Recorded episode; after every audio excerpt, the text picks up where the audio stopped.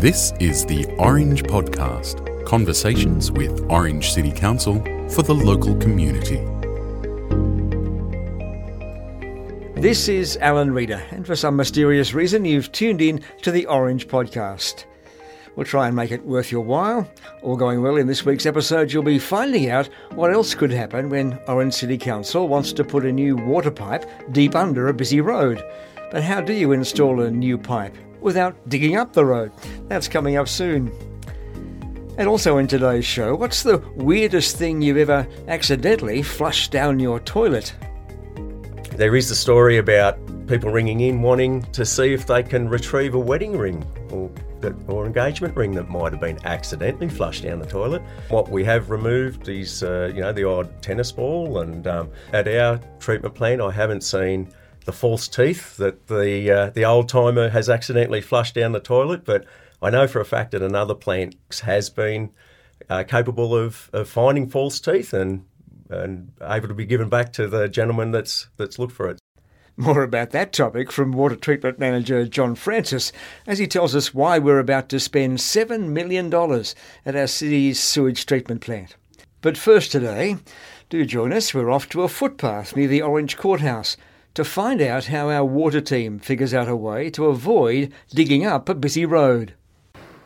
For the Orange podcast, we're across the road from the Orange Courthouse, a busy intersection at the corner of Lord's Place and Bank Street, many cars going by.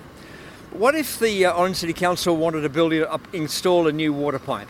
A crucial bit of infrastructure to dig up the road and disrupt traffic would be a major problem, so our water team has come up with a much better solution. And if you've been driven past the CWA Hall this week, you would have seen that happening. Uh, joining me, Josh Barnes, our water engineer. Josh, why is it more important if you can dig underneath the road than digging it up? What we've managed to do across the road from the courthouse is that we've managed to use a technique where you do underboring across the road. Uh, it's a it's a good method. It's a lot easier than open cutting, I guess, um, in terms of traffic disturbance and, say, environmental disturbance around the place.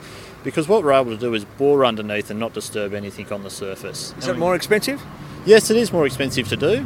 In a situation like where we are, it might be more comparable because of the traffic controls you'd have to have in place, plus road closures you might have to do. But on this occasion, it's probably very comparable, I'd have to say. Let's go back a notch. Uh, what is the pipe? How big is it, and what, how, what, what what's it used for? So the pipe we've installed is a 150mm water main that goes through, and we use a product which is polypipe. It's a polyethylene-based product. Uh, which is more flexible than other pipe products that we uh, generally install around town, and it can also be welded together to minimise the chances of leaks. They come in longer lengths, um, and I guess they're, they're able to be pulled back through the hole that we generate when we do the bore. How do you bore a, uh, a hole that long underneath a roadway? Well, for this one, it's probably about 50 metres, 60 metres in length, Al. Uh, for this one, what we do is we put a bore through to start with, so we put a pilot hole through, and the pilot hole navigates its way through safely, I guess. We locate all our infrastructure that's there, whether it's a stormwater pipe, power lines, Telstra cables, gas pipes, other water mains or sewer pipes that are in there. We're right alongside Robertson Park. You've you've checked out the how close trees are nearby. Yeah, look, with the trees are actually a very important piece of uh, asset here. I guess you'd say it's a nice visual setting, and we need to make sure we're below where the tree roots are, so we don't cause any damage to those either. So what we do is we come through, we bore through with that pilot hole, get our depths right and heights right, so we're not hitting any of those pieces of key infrastructure or tree roots. And then we pull back the new poly pipe back through that hole that's already been generated. What's that particular bit of water main for? Um, when will you start to use it? So this particular bit of water main is we're renewing the infrastructure around where the future cities is happening at the moment. Uh, that's to allow for, you know, the, our infrastructure is ageing in the CBD. It's, you know, it's not a spring chicken anymore. And now's a good time for us to come in, renew the water infrastructure through the CBD so it's back to a new state so we don't have any problems with it into the future. At this, at this time of year in winter, uh, having water breaks is not an unusual thing around Orange. I suppose rather than repairing things and the disruption that comes with that, if you can get in and fix things ahead of time, that's a, a better option. Yeah, certainly. And this time of year, it's never very pleasant to be trying to fix water main breaks. And certainly, we like to see if we can have a bit more of a proactive program in relation to water main replacements rather than a reactive program and fixing the water pipes in general. So this new pipe is now in place, two metres under the ground. When will you start to use it? When, when will it be connected? So I'd say in the next two to three weeks, we'll have most of the connection works done and we'll have, have a lot of the businesses reconnected up to the new water main rather than the old water main. So it's moving forward quite well. So next two to three weeks, I think we'll start to see that new piece of infrastructure in place and operating. This sort of infrastructure is invisible to most Orange residents. It's, it's also very important to them. Well, water is essential, isn't it, for businesses to operate and just for people in general. So it is such an essential piece of infrastructure, but a lot of the stuff we do is below ground and invisible to people.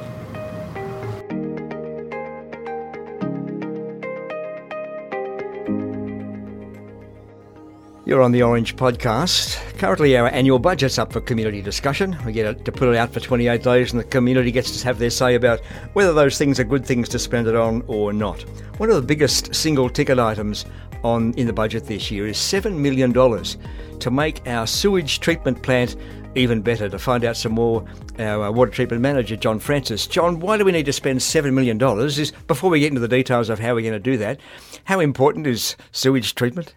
Uh, yeah, first of all, Alan, thanks for the opportunity to talk about the sewage treatment plant. It's not not often that it uh, creates much interest, and um, yeah, very happy to talk about what is an upgrade to part of our treatment plant, being the front end, for want of a better description. And uh, yeah, we, we, we're looking to um, upgrade or create, it's actually creating a new inlet works in the next year. To go back a step, sewage is one of those things that's unpleasant to talk about, but we'd be in trouble if we didn't have a good system. Yeah, it's fairly fairly important. Um, historically, sewage treatment plants were put in for health reasons, and these days the focus is really around environmental controls and environmental releases. And yeah, that, that is a part of the story for, for this upgrade. So, as, as well as you know, making sure that the, the sewage that comes from Orange's homes is treated, we've got to make sure it's um, when we release some water somewhere else, that's got to be in good quality. Yeah, correct, and um, that's on uh, with uh, soluble and and insoluble. I try not get get too technical, but um, it's all sorts of uh, rules around um, what we discharge to the environment. The idea of an inlet works is uh, has a set of screens and um, there's another main component that we're upgrading, which is grit removal as well. What the screens do is they're looking to, they work to remove um, rags and, and solid matter from the sewage flowing in from about 400 kilometres of, of pipe throughout the city. So, a bit of a, uh, a language warning coming up. If you're offended or you're going to feel bad about us talking about the, some things that go down your toilet, then you can go away from that podcast and come back in a few minutes. How do you describe the stuff that, that comes into your sewage treatment plant? The, the word rags is used. What does that mean for you? Yeah, look, we, we get all sorts of uh, solid matter coming in, and yes, what gets flushed down the toilet, there's fecal matter that comes in a, a, a, as well. And the solid matter that we remove in the screening process is includes um, uh, plastics and paper and um, and other sorts of things that people flush down the toilet or somehow makes its way in the sewage treatment plant. Look, screens are, the screens that we've got there at the moment are about 25 years old, so that at the end of their life they're requiring a lot of maintenance.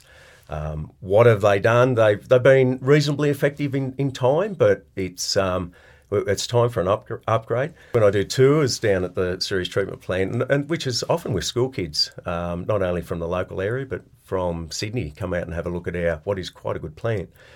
There is the story about people ringing in wanting to see if they can retrieve a wedding ring or that, or engagement ring that might have been accidentally flushed down the toilet. Like looking for a needle in a haystack, that one. But um, what we have removed is, uh, you know, the odd tennis ball and um, uh, you know, so the screens will pull out pull out um, bits and pieces like that. Haven't seen the um, at our treatment plant. I haven't seen the false teeth that the uh, the old timer has accidentally flushed down the toilet, but I know for a fact that another plant um, that has screening the at an inlet works has been uh, capable of, of finding false teeth and and able to be given back to the gentleman that's that's looked for it. So it gives you a bit of an idea on what on what the inlet works is uh, capable of removing. So you're about to spend $7 million over the next 12 months installing a better inlet system for your sewage treatment plant. If you can take some of that material, insoluble grit material, out of the system before you start to treat it, that's going to make your treatment end of the system much, much more efficient. Yeah, what it really does is it helps to cut down the maintenance on the downstream components of the plant. And so it's taking load off the operators and the um, and the, the parts that break down downstream and that are blocked up by these solid materials that that are currently a few too many are currently getting through the screens. So it'll improve the efficiency of the plant downstream as well. When do you think you'll start work?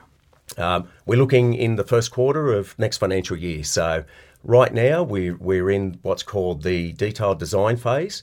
We've um, gone out to tender and, and purchased the equipment, and that equipment supplier is working with our design consultants, and um, that should be finalised by the end of this financial year. So, all things going to plan. We've worked through earlier phases, including an option study and concept design, and uh, yeah, so we we're moving along quite nicely. It's the sort of thing that's completely invisible to the locals, but they'll they'll notice if it's done badly. This is going to make it happen very smoothly and, and more efficiently. That's right. And um, as a ratepayer, uh, there should be um, appreciated knowledge that um, we're working to continually maintain our assets to work in the, the best way possible. And that means that we spend less on maintaining bits and pieces, the parts, the pumps, the the um, pressure systems, and, and and that's good for for uh, maintaining budgets and uh, and operations. You're on the Orange Podcast, and for a wrap of the week at Orange City Council, CEO Dave Waddell. Dave, how was the week for you? Oh, it was fantastic, Al. I say that because remember last week, Al, we were talking about how um, we were trying to simplify the budget and talk about how to us, you and I, Alan and Dave, you know, it was quite actually quite an interesting exercise. Mm. And we also said, if you remember, that we're going to reach out to the community and have a forum, face to face forum, and, and, and, a few will come along. They'll be interested because yeah. you know it's a hundred million dollar plus budget, and we'll get a few along. Al, we got two. when you said a few, yeah, yeah. So we got two people. We had five staff and two people. So, they were um, very well informed. They went away with their personal yeah. mm. concerns what you'd call seriously listened to, both yeah. of them. Five yeah. staff talking to yeah. two people over one hour. That's democracy for you. anyway, no, it's, it was a good week. We had council on Tuesday night. There was a few notables in that. Building owners too. Well, it's on exhibition to um, start. Um, what's your what the first round of the, fu- the, the uh, uh, future city assistance fund for businesses? Yeah. we've got lots of beautiful facades in our main street, and now the council wants to practically help building owners to mm. tart them up a bit more they're they're on now too. So the lighting continues. Yeah, it was a great week. Good, it's good. The guys are getting people are very excited about the fairy lights.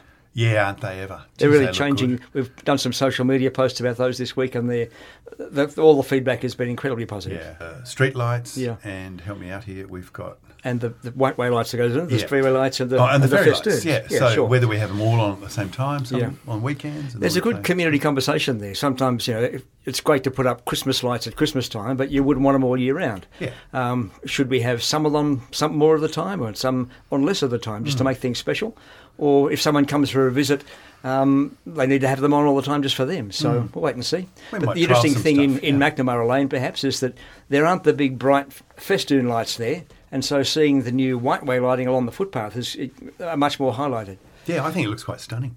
So that was the week, another busy week. We had the mental health minister in town this week for a mental health roundtable. Yeah, you want to ask Scott Maunder about that because I, I, had a clash. Just as well we're in the big studio because he's joined us. Scott, um, were you pleased with that with that uh, mental health roundtable on Friday? It was great. We had the Minister Bronnie Taylor up, uh, our local politicians there, uh, had a number of councillors in attendance. But we also had a lot of service providers, NGOs, etc., and a really good discussion around how we can improve mental health delivery services across the region, not just in Orange. Orange is blessed with many health organisations and agencies and, and big government departments, health university branches, that sort of thing. Is there room for them to be closer in touch? Did that come up in the discussion? I did. The, the how they talk to each other certainly did. Uh, there's there's a clinical pathway, which one of the main things was where they talked about a clinical pathway for, for people to access. Um, but there was also a, a non clinical pathway where people talk to their peers, and, and some of the uh, insights from Lifeline were particularly important. Uh, for example? For example, where someone might be struggling and then they're trying to identify within their peers who they might be able to talk to about it. And so there's a whole range of tools that are in available now. So there's, there's one we've rolled out across council called Mental Health First Aid, and that just helps the person who might be hearing from someone who's having a tough time how to deal with that conversation. Um, certainly very important in, in youth uh, because they're less likely to go down a clinical pathway where someone says, I'm having these thoughts or I'm struggling with these things or I've just broken up with my girlfriend or my boyfriend or whatever yeah. and feeling low. So these give them that too. The, the, so, so that was really important how we support that out as well as the clinical framework. So the psychologists, psychiatrists, uh, versus the NGOs, the lifelines, the helplines, uh, and your peers. So there's a peer, it's actually called peer support. So one of the agencies talked about a, a potential gap. Someone has a "Are you okay?" Uh, conversation, but then there's a bit of a waiting list if there's some serious problems to deal with before they get some specialist help. And that was a bit what I was just talking to.